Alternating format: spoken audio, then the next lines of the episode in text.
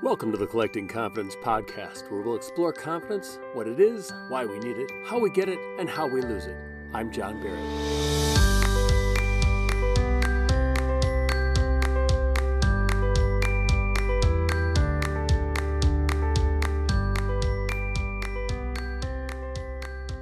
Thank you for joining me on Collecting Confidence. This is John Barrett, and today we're going to be talking with David Russell, who is the president of the SAK Improv Theater down in Florida. And Dave's going to talk to us a little bit about improv. And I want to talk a little bit about my impression of improv, which is what an amazing thing and what a scary thing to not have any idea where it's going to go. But at the same time, I think we all do that every day. We try to get through life without having any idea where it's going to go. Some of us are just better at hiding that fear and saying, I'm okay with whatever happens. I'll be able to handle it. We have developed those skills. But in theater, I kind of appreciate when there's an idea of where we're going to go and what we're going to do. And I'm okay with going off of the script a little bit as long as there's a little bit of a script so we sort of know when the curtain rises and when the curtain goes down. But can you imagine something like Cats, which was on Broadway for more than 7,000 performances? It gets very predictable. And I also know that when you have a production like Cats, things go wrong. And at that point, panic sets in because it's become so predictable. It's the same old, same old every day. When something is amiss or goes wrong, there's a big panic. And sometimes it can be a good thing and sometimes a bad thing. For example, uh, the story I heard was Phantom of the Opera when they were doing the original production of it. They had the dress rehearsal and they had all of the media there. And they were, I think it's Michael Crawford, was supposed to drive out or ride out in a rowboat from the side of the stage, turn and come forward down through the fogs and sing this beautiful softly, gently, and sings this beautiful song. He's a very good singer. The problem was that they had been practicing all week, and the batteries, the I don't know six car batteries they had in the boat itself, hadn't been recharged. And as they got halfway onto the stage, the boat died. And I guess the actor had to jump out of the boat and push it so that he could get down front and center and be where the lights are. But at that point, he was so breathless that he he didn't have the breath support to sing, and he was panicking. And so he tried to keep the show going. But was like softly, gently, this imagination, and he couldn't sing the way he normally does, which is beautifully. And he sung in a very haunting, breathy manner. And that's all the reporters could talk about was how beautiful it was. And I don't know how many productions he was in, but for every production he was in, he had to sing it that way because that's what was expected. And I believe he must have hated it because he's such a great singer. He's very well trained. And to throw that all out the window and to sing that way. But that's what you have to do to keep the show going. You have to take that next step to go forward. You have to push the boat down into the lights so that you can sing. And that happens. I've had that happen in theater for me. We've suddenly gone improv. We didn't intend to. We had a scripted show and it suddenly went improv. And I remember distinctly we were doing the adventures of Peter Pun. Molly Peterson, who passed away in the beginning of the COVID, uh, she saved the production because someone missed a line that kind of unveiled everything, told us exactly what was going on, and they just sort of forgot to say that. And we both came up from where we were hiding, and we were supposed to say, Hey, did you just hear that? But of course, we hadn't heard that. I, like any good person, panicked. But Molly, being the trooper that she was, she said, Hey, you know what I heard over in the other area?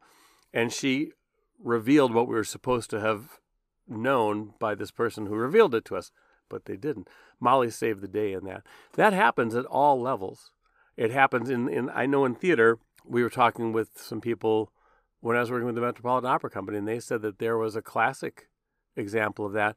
There was a person who, I guess, in the second act, at the end of the second act, she something is wrong and she ends up stabbing herself, probably a spurned love or something. She stabs herself, and then the entire third act, she is bleeding to death because she has stabbed herself. The problem was they didn't put the knife out onto the table. And so she had to panic. She had to improvise. She had to make sure the show kept going on. She couldn't yell off stage, knife, and have someone throw a knife on stage. So she started choking herself, and the curtain fell. And so the entire third act, she had to sing all of her beautiful arias while choking herself because that's what she had set up. That was the improv that she came up with, and she had to stick with it. And it was incredibly memorable. I'm not certain how you can sing an aria while choking yourself, but this happens at all levels. And that's an important thing to be aware of is that this is happening to everyone. Everyone is having to make this up. Everyone is having to improvise, and some do it better than others. And so that's an important thing to be able to change, to be able to take what's coming, what people give you. Don't be stuck where you are because there's going to be change. When I do my training sessions, I'm always talking about Kodak.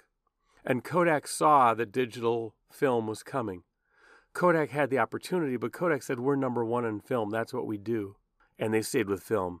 The problem was we all wanted digital. All the consumers wanted digital. So we all went with digital. And the really embarrassing thing about that is when Kodak filed for bankruptcy, I'm sure no one had to point out to them that the people who invented digital photography were the engineers at Kodak.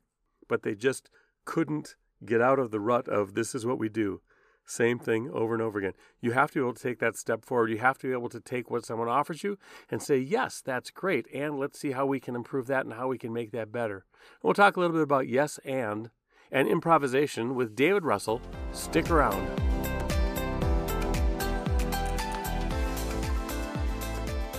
Thanks for listening to the Collecting Confidence podcast. It's my belief that everyone has experience with confidence, and we either have the trophies or the scars to show for it. If you like what you're hearing, please subscribe and leave a review, or maybe share this with a friend who needs to hear this. If you have suggestions for the show, topics you want covered, or questions you'd like answered, or if you just want to shoot me a line, you can go to the Collecting Confidence Facebook page or contact me directly at collectingconfidence at gmail.com. I'd love to hear from you, and I'd love to help you. Now let's go collect confidence.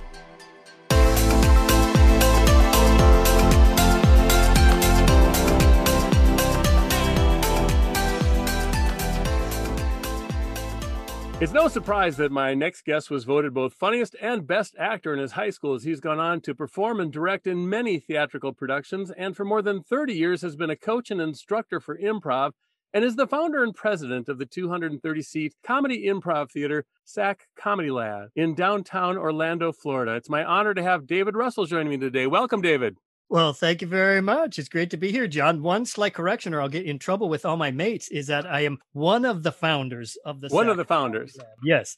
Excellent. Yeah. That's good were, enough. Since you're the only one here, we'll make you the founder. Have some confidence. somebody might listen to this podcast. And, and how many? Uh, let's go back to how many people were on that group that you started well, with. The the founding members were probably between eight and ten, and this is both the people who were performing, and then there were also some kind of administrative or backstage uh, okay. theatrical uh, people as well. So I would say a group of eight to fifteen really kind of got the ball rolling on that. But this group had already come together from a lot of work at uh, Walt Disney World, which I'm sure you'll talk about a little bit as we continue on in this in Epcot Center. But our roots are right there, right at our home right. in Minnesota. I'm from Minnesota. We went to high school together. Yes, yes, had a great time. Yeah, uh, we were in theater together. That's right. And I was. I was uh, looking through the yearbook and saw that you and I were both in the lottery. And I see that you've gone on to do a lot of theater since then. And I'm kind of curious on what the progression was like for you, the collecting confidence, because you and I both were sort of of that class clown mix, and yeah, yeah, we didn't really mind being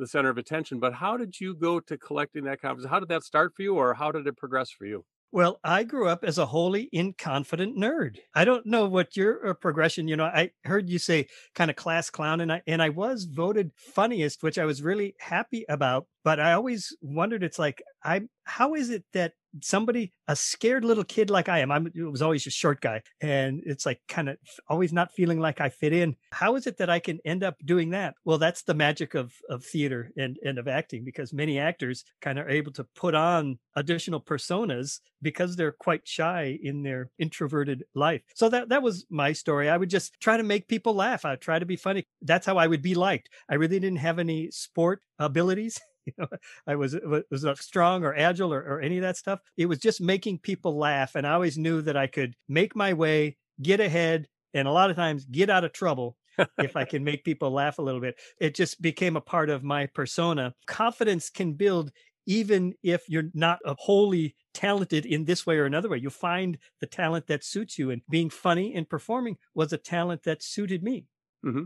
In high school, we had scripts and we went by the book most of the time. But how, when you made that move to go to improv, how did that work for you? Why did you decide, oh, let's just make it up as we go along? Because I know that we yeah. do that in real life. Eh, our every day is improv for all of us. But how it did is. you decide, here's how I want to do this? I had actually been introduced to improv in like my seventh or eighth grade year. I was actually went, I remember just sketchy memories of all my childhood. But I went, we went to another school. It was me and about uh, five or six other students from my school. We went to this other school where there were three or four theatrical programs that you could choose. And I chose an improv workshop or group. And what we did in this workshop is we created a play from nothing. And then at the end of the, the time of this uh, class, you know, we'd go there once or twice a week for four weeks or so. We would perform this piece. So I was introduced to that. And I just, there was something I just loved about you could just kind of make it up as you go along and you kind of know the things you want to do and know where you want to go. And so that's great. I've always loved stand up comedy, but I never really kind of fit into that mold of being able to refine a a routine and uh, first you got to have the funny material and then you have to present it in a funny way time after time and so my trouble was coming up with that funny material or having somebody come up with me but um, i did realize and, and learn that uh, um, you can still be funny even if you go kind of off the cuff. And that went away for a while. And then we did all the theater shows, and those are all scripted. Sometimes you use a little bit of improv in your rehearsal process, sometimes not. But then when I got to college, I actually went to the Minnesota Renaissance Festival with a performing troupe from my college, and we did a small scripted piece. It was a classical piece, and we were at the bakery stage. It was uh, like a, a big stage, it was a classic stage. And it was a very theatrical thing that we did. We were invited to the festival, and we were doing it, and it was awful because the, people aren't at the Minnesota Renaissance Festival to see a play, and we're trying to do these scenes from the play. I just started infusing these yucking it up things, you know, putting things uh, in there. There was this uh, one part in the show where uh, I would try to get the, the audience riled up. And somehow I went in the back and there was a big tree and I broke some branches off it and I brought all these branches with, with leaves in them and I gave them to different guys in the audience. And I'd be like, come on, everybody, raise, raise your plants, raise your plants. Don't get caught with your plants down, guys. Come on. And just making up things and people laughed. And so uh-huh. it's like, hey, you know what? We can just make up kind of new things. So then I created a show with a, a, friend of mine that I met in college, and we did a stunt fighting show at Renaissance festivals for several years. Eh, but again, it was all, you know, we made it up improvisationally. And there was a lot of improv involved in it because if something would happen, we'd like to play off that moment and keep it live, keep it real. There's a, a group, very fam- famous and familiar group at Renaissance festivals called SAK Theater. And I had seen SAK Theater several years before I performed at the festival. And now I was kind of peers with with them. They were another uh, performing group in in the festival. Just a great show, and I'll probably talk about more about that because I became a SAK theater person. And about five years in, um, I joined the SAK theater through a terrible lost love story background for that. but the good part of it is uh, here I am. I'm performing with SAK Theater. And at this time, SAK was branching out from many festivals to performing at uh, Walt Disney World and Epcot Center. So SAK did a show, a quote unquote scripted show. Quick example, you know, SAK would do Romeo and Juliet, but not the you know, three hour version that Shakespeare would do, like at the festival. It's like nobody wants to see that, but they re- rewrote it or they condensed it down. Basically, uh, it's to about 30 minutes. So just they kept, uh, took out everything except the kissing and the killing, all the fun stuff. And uh, that's what they did. The true signature of SAK was that the, the people playing the parts of the show came from the audience. Oh. So we would narrate the show and, and talk about the Romeo who came from this family over here. And, and look, here he is. And we put a cape on some guy, actually a, a, a, senior citizen. We would use a senior citizen for both Romeo and Juliet because they were much less inhibited than mm-hmm. actual 13, 14, 15 year olds would have been. Uh-huh. Uh, and it was just a joy. So we had a scripted show. And part of the deal was that we kind of offer you what we suggest you do and then you either do that wonderfully, you do that awfully, or you make up something else and do that. And whatever it is, we'll play off of it. So we're constantly playing off the audience. That's when my true joy of improv started really to unfold. I just love improv because it's so fun to be able to think of things. Some people are so scared of improv, and it's just I I can't explain it. I'm scared of other things that I see people doing. It's like, I can't imagine doing that. And they look at what I do and they can't imagine doing it. And I can't imagine not doing it. It just seems right. so, it flows so freely and is so fun. but I just love the idea of all that you can do with improv. Well, and there's a certain amount of fear that comes with I might miss this line, I might say the wrong thing. Whereas with improv, it's harder to say the wrong thing. Well, that's true, but you'd be surprised the amount of fear that goes along with what if I can't think of anything to right. say? That's what we have to learn to overcome. That's the challenge of becoming a successful improviser and learning the ways that you can and need to work with one another in order to create something to move forward. Mm-hmm. So many things in our world, as we've learned as we go through life, work against that, kind of work against working with each other and for each other's good. I don't know, you know, kind of when it happened in the course of generations, but the kind of the 80s and 90s really became all all about self, you know, get my, you know, I want to uh, what can I do and I'm charging for it and I got to be rich and I got to be famous and I got to do this and that's carried on where it's uh, quite self-oriented. That's tough in improv because if you're mm-hmm. self-oriented, you're not going to probably do well in improv. You might do well, you might look good, you don't look good on the team. so right. A great example of this and is is Robin Williams uh, was such a difficult person to improvise with because just look at him go, him go go. He needs to do that, and that's what he did and what he should do. He shouldn't kind of wait around to help others come up because he's on the go all the time. Right. And but it was difficult for him to come in and improvise with groups because everybody's like, oh, he's a comedian. Improvisers are comedians. Not really. Some are, some some aren't. Many are, are actors, and, and that really helps them in their improvising. But he found a team, a group that he could improvise with, that he could run with. Billy Crystal, Whoopi Goldberg, you know, when he was in, in with that group. Now he could really run and go with that. And there were a couple others that were able to kind of the upper echelon of stuff. But boy, if you if if he came to your improv uh, group and uh, ended up popping on the stage, which he did from time to time with groups in L.A. and, and Chicago and stuff, it was a madhouse, and nobody could keep up with him. You just couldn't keep up with him, and you shouldn't. I mean, that's that's his thing. He's right. great at what he did.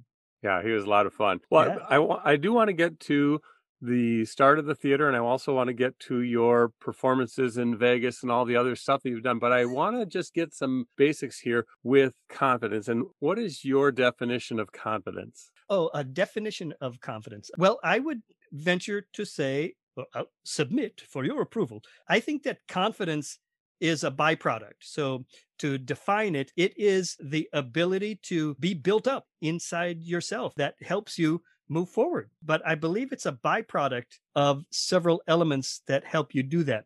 First and foremost is talent. You know, if you've got the talent and you're showcasing the talent, confidence is going to breed in you. Confidence is going to build in you. And that's great. And that's something that just exudes out of you. But there are other ways to kind of build that confidence as well. And probably the most relevant and important one is the advocacy of others. People complimenting you will build confidence. People encouraging you, uh, good job, you did that just right. I love what you're doing with that. I love the choices you're making. Those build confidence. They pump you up and make you feel like I am good somebody. The opposite of that is I am bad somebody. I think one of the terms used is collecting confidence. And it's like, I love that. It's like, it's like a fund, you know, a, a trust fund where uh, there's little tokens like Mario Brothers games where you kind of collect these little tokens and you're kind of building up your confidence fund. And it's like, yeah, I'm feeling, I'm puffed up and it's coming from different ways, you know, things I'm doing, things people are saying to me, things are going well. And then, oh, something didn't go so well. Oop, uh, lose a couple of tokens there, chip, chipping away at that. And so this fund can t- t- t- shrink down. The trouble is for us, if it shrinks down too much, that we just don't kind of have enough to get moving forward in the way that we need to. I love thinking about ways of kind of continually pumping new energy into this fund so that you can do it. Sometimes it's, you know, it's like you can't just say, well, I'm just going to be better at that. It's like, I'm going to be like Mike. I'm going to be Michael Jordan. It's like, no, you, you can't really do that. Our talents are our talents. Now we can enhance our talents a little bit through practice and study and other things. So I'm not saying that, but there's something to be said for some natural abilities. Now, performing and making people laugh is really a natural ability of mine. I didn't wake up one day and said, I'm going to do that. It just started happening. And so then I embrace it and then I kind of move into that fold. Yes, and that's a great way to build your chips up is to go into an area that you're good at. Do you, Yeah. have you seen people that are in improv, and you don't have to name names here, but that maybe shouldn't have been in improv? All the time. out of their league. Do, how do you how do you deal with that? How do you help them? I know you you also you've been coaching people, Yeah. and yeah. so tell me about that. How how do you instill or help build chips up into their bank so that they collect confidence as they're doing it, even though they're not doing it Yeah. great? I'm going to just back up and say, you know what? I, I see that all the time. People who shouldn't be in it. Nobody should not be in improv. Um, improv is such a, a grand thing. I think everybody should be in improv because the lessons, the life lessons that improv teaches us and the skills and techniques that we learn and absorb in our bodies, minds, and spirits that come through improv are, in my opinion, irrefutable in the world and completely wonderful for anybody's bag of tools you know the the stuff that you do and are able to do improv is a great way to do that. So there are some people who want to perform improv who maybe kind of don't quite have the skills to really be good at it. But i don't want to discourage anybody from doing improv. I want to encourage it's like maybe you can can still do it. So it's a tough thing. And we have to make some tough choices when people say why can't i be on your stage say you're you're not at the the level where we need right now. But i if you can that's that's a i took a lot of chips out of your confidence uh, fund there. But if i can encourage you say i don't want you to give up. I don't i want you to keep doing it. With our improvisers i use sports analogies a good bit. And for me because i love to watch basketball basketball is a great analogy for improvisers. To have a professional improv team a professional um, basketball team, generally they bring in marquee players. And then there's people who are really good just fitting in. They're not the marquee player. And then there's people that ride the bench. It's the same in improv. You may not be the marquee performer, but you could still be working, but you could be a, a utility player. You can add some things in different ways. And if you don't fit on the SAK team and you want to go to another, you should maybe consider go to another team or, or create your own team it takes a lot of con- continuing to build your skills and also understanding that if it doesn't work here that doesn't mean it doesn't work at all. So there are some people that you just want to look at and say um, i just don't find you funny. You, you, you're just not funny. I don't have the exact answer for those but to suggest keep working at it. Find your niche. Not every improviser has to be hilariously funny. There are some other improv skills. That's another way to just build up your confidence fund in a different way And there are people that uh, will not perform at all. I've got a brother who's a little bit more shy than the rest of the family. The rest of us seem to be theater arts majors. but there are some people that understand that that's where they're supposed to be. I'm supposed to be in the audience watching. How do you work on getting confidence to people? Maybe not enough that they can come up on stage, but how do, how does a person build their confidence up so they can present at work or talk in public or in social settings? How can they build that up? Yeah. Well, I do a lot of work with that because with our improv theater, we have opened an improv school, SAK University, where people can learn and study the art of improv. And many of them work through our classes and our series of classes because they want to get on stage and perform. But a lot of people are in our classes for many of the reasons that you just mentioned. Uh, we get lawyers who uh, I want to be more confident just kind of being out in, in front of people. We have uh, nurses and, and doctors who I just want to learn to connect more with the patients. And improv is a connection tool. That's all improv is. It's making the right connections at the right time and then spewing out from those connections. Real estate people and other salespeople who are constantly overcoming objections and new objections. How can I work through that? Well, improvisers have unique ability to do all those things because in order to do what we do and make scenes from nothing, we have to learn and devise and perfect some skills and techniques and philosophies to be able to to do that. That's where i start with people. Anybody can be an, an improviser. You know a lot of people i'll even ask this question in my workshops uh, raise your hand if you're an improviser. And with our corporate audiences maybe one or two raise their hand. It's like well let me ask a different question. Uh, how many of you have ever had a conversation in your life ever anyone and now everybody's raising it's like you're an improviser all you might be saying is that you're not an on stage improviser but you're an improviser and so these skills, tools, and philosophies and techniques can be beneficial to you as well in whatever you're doing. Improv helps build confidence in a very unique way because we don't know what's going to come. We don't know if it's going to work. We don't even know what it is. We don't even know if we can find it. We have to try a new form of confidence that is taught. And that is, I want to teach you to be confident that whatever comes up, whatever comes out, you can make something of it. That's what improvising is. You know, if you give an engineer uh, a bunch of stuff and say, make something, a feat of engineering with this, they have to look at what they have and make some choices. And using their engineer skills, they have to make something. All these cooking shows uh, that you see on TV are like that. Here's the ingredients. Now you use your skill, but you have to make it up as you go along. You have to make some connections and put things things together. So they know it's like whatever you give me, chances are I'll be able to make something. I'll be able to bake something out of that. And would it be safe to say that even the people who are really good, who are on stage, still have a little bit of angst, still have a little bit of fear inside of them that they might look confident? What What can you tell us about that? Well, I will uh, definitely say yes to that, and I'm one of them. I am the one. I am uh, perfect on that. Uh, look at most of your high-profile stars. They have a lot of anxiety about what they do, how they look, how they perform in very varying levels it's a constant challenge to because there's always something or someone trying to eat away at your confidence. You're always on, you're always performing, whether I'm on stage in a show or whether you go to your nine to five job and work behind a desk. You're always performing and somebody's always checking your performance. If you're doing too well, other people around are going to go, that's he's not all that and then they'll they'll bring stuff up about you that's either true or not true to chip away at that. So we just have to work with that uh, through our entire lives. But improvisers really have some great skills and techniques of how to work around a lot of those ploys or thing dynamics that are going on around them that are keeping them from moving forward. So we're not going to have a life of no distress no anxiety but there are ways that you can help work through that. But i'm i'm a classic I- example of uh, highly anxious highly stressed highly worried and the the things that we do in life, a lot of them are judged by external whether it's a sporting event, who wore it best. You know, there's always somebody willing to comment about right. what's going on.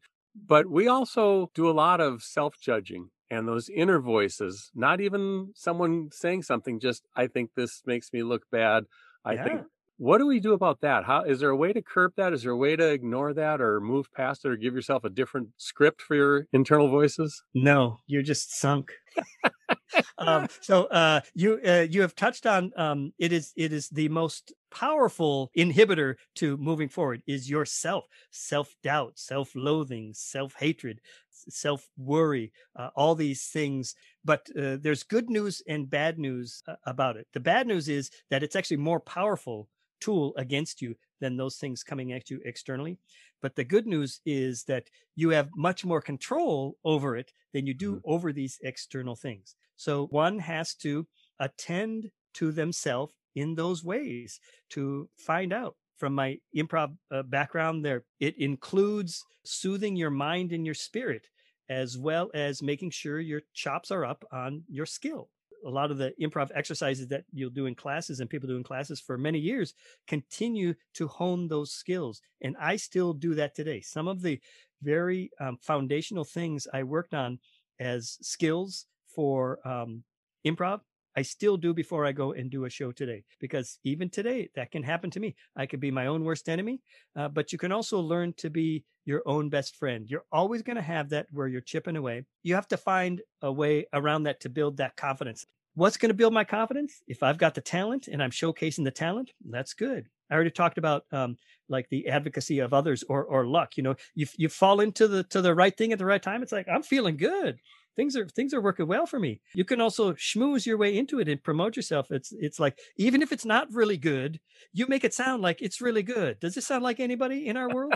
um, uh, and it works for you. I mean, that really builds your confidence. And then the other one is just perseverance. You know, I've mm. got a couple of uh, several people that that I know of. It's like they just keep keep going at it and keep making it. Every time they get knocked down, I'm actually in this in this category too. It's like you get knocked down. It's like do you have the wherewithal to get back up again? Mm-hmm. And you can actually do well with talent and performance and just a touch of luck. Mm-hmm. You don't have to be a salesperson. You don't have to be the schmooze guy. You don't have to be the self promoter, self marketer, influencer kind of person. So you it could happen. It's not impossible. Exactly. Impossible is not a word, right? Impossible is not a word. I like that segue. Yeah. Didn't you write a book, in fact, about that? In fact, uh, I actually called it impossible is not a word, even well, though it's a word. Tell um, us about I it. I have stricken this word from my vocabulary. Uh, I have taken impossible out of it. In fact, you know, impossible, if you just change the um, uh, punctuation, it's actually I'm possible. I think uh, um, I think Katharine Hepburn said that many many years ago. Uh, it's not impossible; it means I'm possible. It's like that is very cool. so that is just it's just a bat that keeps whipping about at your head every time somebody tells you something is is impossible. Now, I don't believe that to be true. I believe that everything is possible. Some things may not have reached their possible reality. I'll go along with that. Some things may be inhibited uh, incredulously from getting to their possible reality, and some things are, you know, that's impossible or uh, people you know making those impossible basketball shots but it is possible. That mm-hmm. doesn't mean there aren't some things that have to happen. So what we want is to talk about the possibilities. I think everything has a possibility. A lot of things that seem impossible just have an inhibitor laid out in front of you that you can't navigate in or around or through. But mm-hmm. what if you could? What if you could find a way to navigate in or around it, or my favorite is is through it. You know, go through the storm, through the darkness to get to where you want to be. It's possible to take that chance. So this book this started as kind of a, an improv philosophy called it quantum improv there's a science to improvisation and so then this reaches your whole life to your vision in life there's a quantum protocol for you to get to where you want to be and that is basically to look to move forward at all times Newton's got these laws of motion, and one of them is an object at rest tends to stay at rest mm-hmm. unless or until a force is put upon it. It's like, well, this is talking about the anatomy of a of an improv scene. Two actors are standing on the stage. There's nothing there, uh, but it's not nothing. It's actually got something that science has discovered: potential energy. It's, there's a lot of potential there. We actually use the same terms in our life. Got a lot of potential behind that. What we want to do is we want to transform that energy into kinetic energy which means we want to move forward. So something has to happen with those two people standing on the stage. One or the other, the improviser, needs to make an offer, put something out there. That's the energy that goes along with it. Now, you had said yes and before. That's the classic rule for improv. We want to say yes to it. If you say to me, Dr. Thorndyke, welcome to the emergency room, and uh, you've made an offer, and you, oh, good, you got our scene rolling. So if I respond with, I'm not a doctor, and this isn't a hospital, we call that blocking. I have said no to the offer you've made and erased everything. Well, if you think about moving forward, it's like you actually started us moving forward and then I totally stopped us, blocked us. Now we're back where we were from the beginning. Nothing but potential, or even seems less potential because of this Nim- Nimrod uh, Dave with the, how he's playing the game. So I need to say yes to it. By saying yes, I take it out and then we keep moving forward. Mm-hmm. So there's that yes and. And now I want to say and because uh, you made an offer, I accept it you could make another offer and I accept it. And that's good because we're moving forward. You're making all the offers and I'm doing all the accepting. I'm not inhibiting us from moving forward. But what's truly magical in life, in improv, and in relationships is you make an offer, I accept, then I make the next offer and you accept. And together we're co creating, co finding, co founding mm-hmm. Uh, what can be, co discovering what is out there. And that's the say that's really true for relationships as well. That's how relationships start and build. People sometimes are shy to make that offer and then people are hesitant a lot of times to go ahead and accept it. Don't be afraid to accept it. There's fear. It's fear based why we're not accepting. And then most important and that's what i call tending to your garden attending. We have an offer and then we accept and then we attend to it. Now you got to make the offer. I have to play my part in this relationship. I have to play my part in this scene when you talked about self stuff i have to attend myself I have to say yes to myself. If I'm saying no to myself all the time, I'm one of those elements that is inhibiting my forward progression. So now I'm always proceeding forward. What I suggest in the quantum vision, quantum improv and quantum vision is there's always something you can do. There's always a choice you can make. I can't think of anything. It's like, that's not true. you just haven't practiced enough being able to tap into the wellspring of possibilities that are there with you. So a lot of my work with improvisers is just playing in that playground of that wellspring of everything that you have, which is everything you've experienced, everything you've seen, everything you've read, everything you've felt, everything you imagine could happen. You're just selling yourself way short if you say, I couldn't think of anything. I couldn't tap into anything at that moment. It's like, okay, well, that's different because that I can work on with you and we can get that taken care of in an hour. And the same thing with our vision stuff. If people are kind of stifled, it's like, I'm not moving forward. It's like, let's look at something. What's keeping you from moving forward? Oh, well, this is happening. Okay. Well, is there any way you can overcome that? Well, if, to overcome that, I'll have to do this. And so, okay, well, that makes sense. And how, can you do that? No, I'll have to do this. Uh, so, oh, well, you can you do that? Yeah, I could do that. Really? Well, do that. Let's get out there and do that. You can do that today. You're looking at the big plan of stuff and it's overwhelming. But when you whittle it down to something, now you're doing something. Go do that. Make that choice. Throw that offer out there. However small it seems, we're not looking for you to create the whole scene and the whole story. You just need to get the next step. You need to keep moving forward. Keep mm-hmm. moving forward. Find a thing. If anything is stopping you, find a way in or around it. And then we also teach ways. Here's techniques to find those other things, those other ways. There's nothing stopping you. I, I, think it's really interesting how improv works because they set up a culture of yes and, and it does move things forward. Whereas in the business world, we shoot people down because they have an idea that we think is wrong or the supervisor thinks it's wrong and that stifles you and then you don't want to right. because you've been blocked so many times that you're stifled. Yes. And I think that even goes back to parenting when you say, I want to take dance classes or I want to play the saxophone or whatever. And your parents go, no, you don't want to. And you're stifled by them. So I yeah. do think we have to watch the external sources that are blocking us when we're trying to move forward and figure out ways to continue to move forward. Yeah, I have used these improv skills in my parenting with my kids and I at a conscious moment where I had to say I want to say yes more. It's like it's like when I just said no to that but I mean, what would happen if I said yes? It really it wouldn't be an awful thing. So why not? And so I've started saying yes more to that. And then that blossoms into my other relationships as well. And that's a way to break out of that. You got to recognize that, you know, at some point you have to take a step forward, even to get out of the muck that you're in, out of the stuck that you're you're in. If you're feeling that way, you have to do it. So let's go back to you were a traveling vagabond doing stand up and decided that you wanted to not stand up. I'm not a stand up. Or not stand up, doing uh, improv and and decided you wanted to drop anchor and establish a theater with some of your friends. Is that about how it went? Oh, of course not. That would be that would be a simple logical way to go about life, John. I was living in Minnesota. SAK Theater had was already starting to work at Epcot Center in 1982, and this is about 1983. My partner who I was doing stunt shows with graduated a year ahead of me, and he had gone to work with SAK. SAK went to work at Epcot and so they needed other people to do the road. So that was my friend Gary. He was doing the road shows. And then for a year, it's like I would maybe go on the road and I we'd do our little stunt fighting act, and then he'd do the the SAK show. In all that, I graduated from uh, Augsburg College, and I'm going to go to law school. I'm going to go to the University of Minnesota Law School. What? I get into law school. I have a very bad breakup with a girl, and I am just sunk emotionally in law school. I it's not going well, so I'm having to back out of law school. Then Gary says, "Hey, you know what? SAK is uh, hiring more people. They're actually increasing the amount of people working at Epcot and also some more road stuff why don't you just come down and work for a couple of months and get your mind off it? Good idea, Gary. I'm gonna do that. So I drive my uh, Mustang 2 down to Florida. I just I auditioned with SAK and I got in, and so I started doing some things and working at Epcot and stuff. Uh, this is 82 to 89. I was working at uh, Walt Disney World with SAK. We were having a great time doing this improv theater. We'd travel some, doing shows at Renaissance fairs and festivals as well.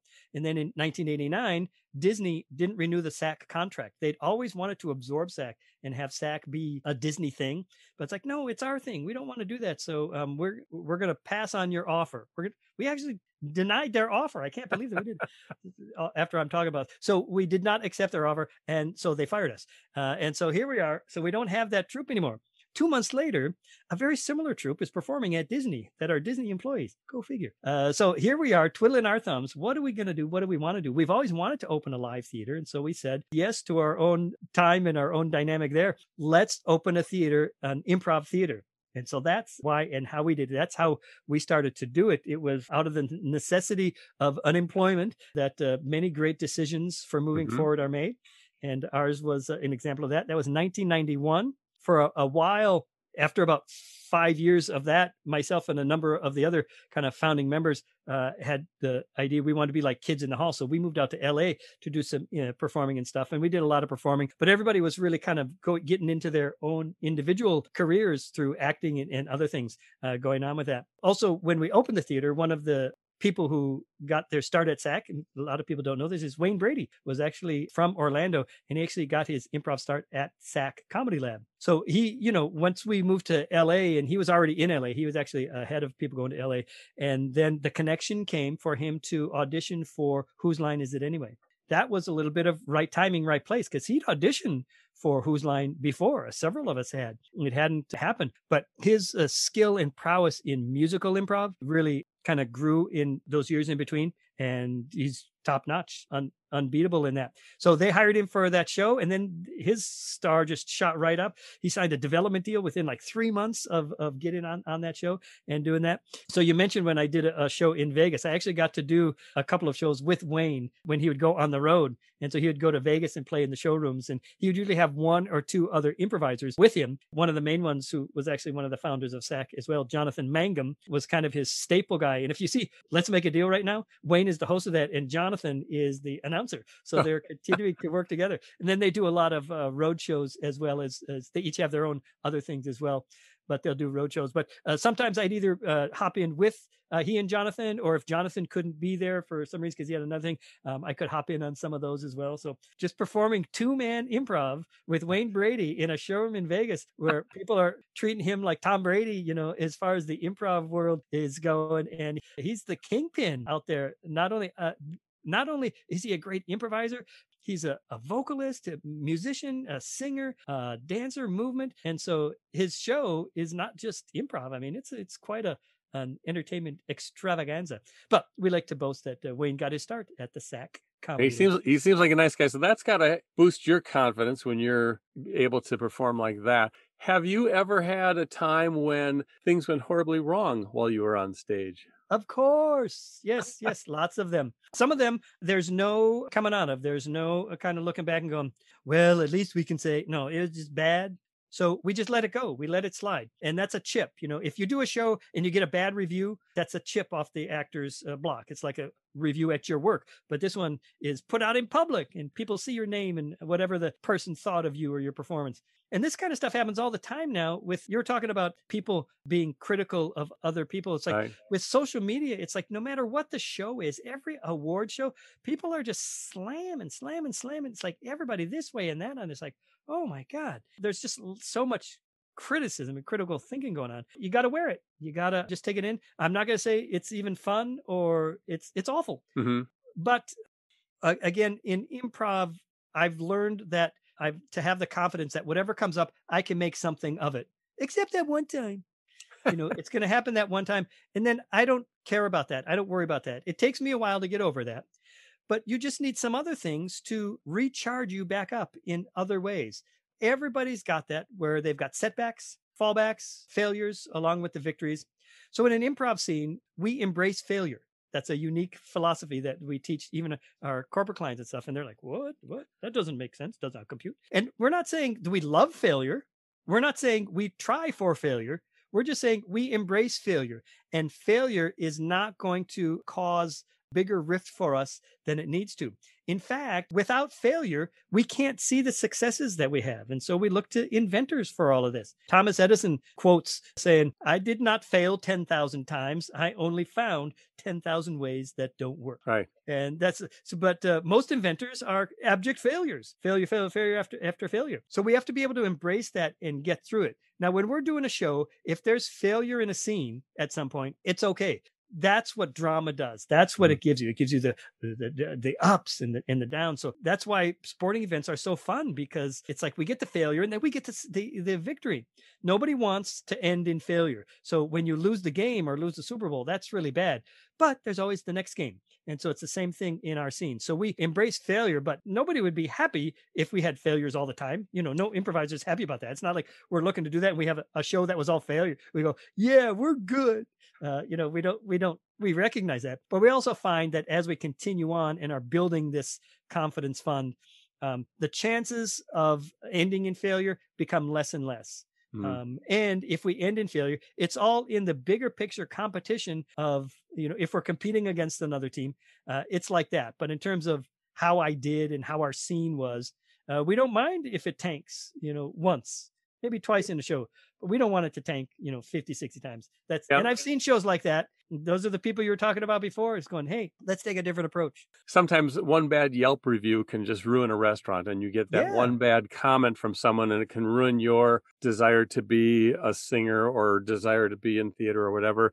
Yeah. And so, so sometimes, especially with social media and the way things are, we actually set people up for failure. In fact, if you're a basketball lover and you like March Madness, 63 of those teams are going to end, the seniors yeah. will end their career with a loss. Yeah. And only one of the teams will end their, the, the seniors will end their career with a, a win. Yeah. So it is something where in society we, we like the winners, but there can't be winners unless there are losers. And so it is, yep. I think, important not to take the losses so seriously.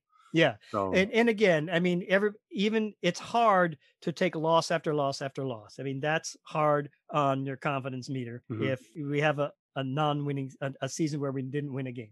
Uh, that's I mean that's that's a tough season. You got to just kind of buck up and bear it and somehow look for other lessons or something else and you just got to go out and you got to play again. You got to play next week or next year. We just hope that the victories kind of play into it as well. And the the SAK University classes that you're teaching right now are those for corporate? Are those for individuals? What are those for? The SAK University is more for the individuals, and then we also have SAK corporate training where we'll go into. That's where most of my work happens, and I really enjoy because these are people with a lot of times less ideas about improv than even the people taking the classes. They might not necessarily want to be on stage, but they know about improv and classes and they know about SAK.